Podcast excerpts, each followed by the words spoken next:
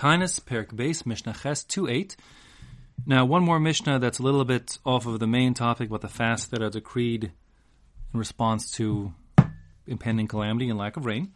Um, here we're talking about days on which it's forbidden to fast.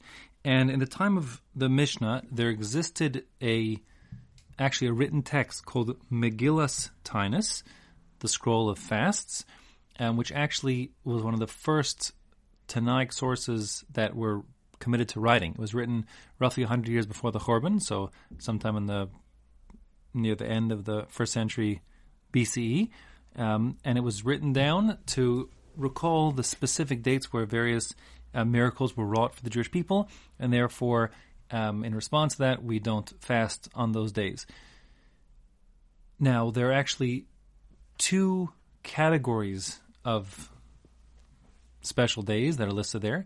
There are the more special, I'll call them, and less special days. The less special days carry the prohibition of fasting and recognition. The more special, the more intense days, it's forbidden not only to fast, but even to be maspid, to say a eulogy over someone who had died, because that brings people to sadness, and we want people to recognize these as happy days.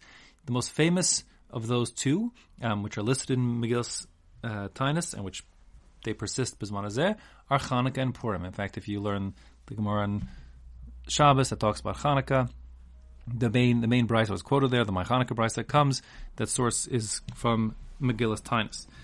Um, but the, now we have just those two. But in time of the Mishnah, there were many days like that. And our Mishnah will talk about the halachas about when these restrictions kick in for each of these two categories. The again, the lesser when it's just no fasting, and the more intense where both fasting and eulogizing is forbidden.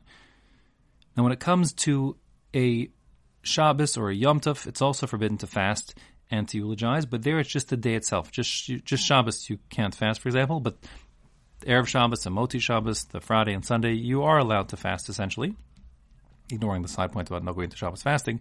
Um, but uh, in the case of in the case of these days, we'll see that actually the the um, the window where one can't fast or one can't eulogize is, is perhaps extended.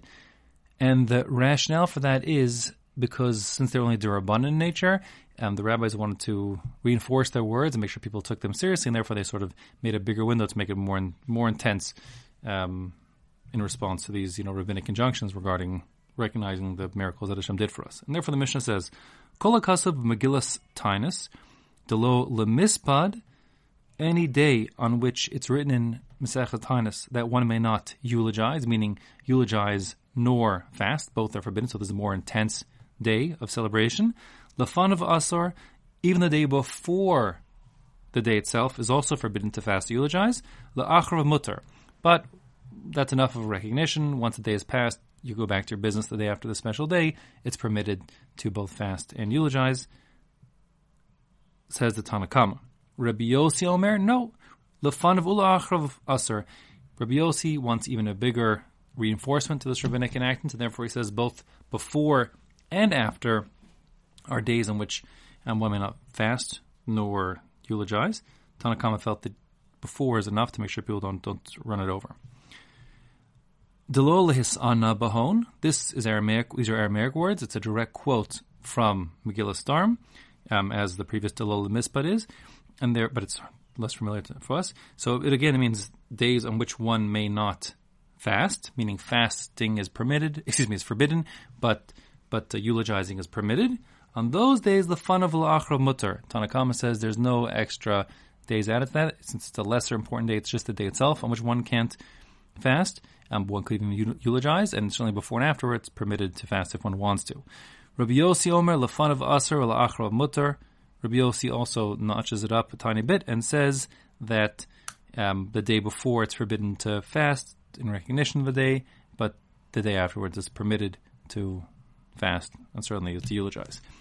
As far as Allah Lamaisa goes, like I said before, after the Chorban of the Beis Hamikdash, this is the second Beis Hamikdash text.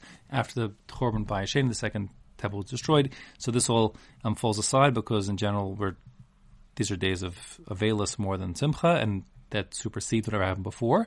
And so there's none of these days are observed, with the exceptions of Purim and Hanukkah, in which we don't fast, nor do we eulogize on the day of Purim itself, Shushan Purim as well, and the same goes for the eight days of Hanukkah. Um, the days before and after are not um, subject to those extra requirements. Exactly why then we're not going like either Shita, meaning on Purim we're letting you fast and eulogize before and after Purim slash Shushan Purim. Um, how that happened is an interesting question, but that is certainly the halacha lemaisa b'zman hazeh, just the days themselves which are restricted.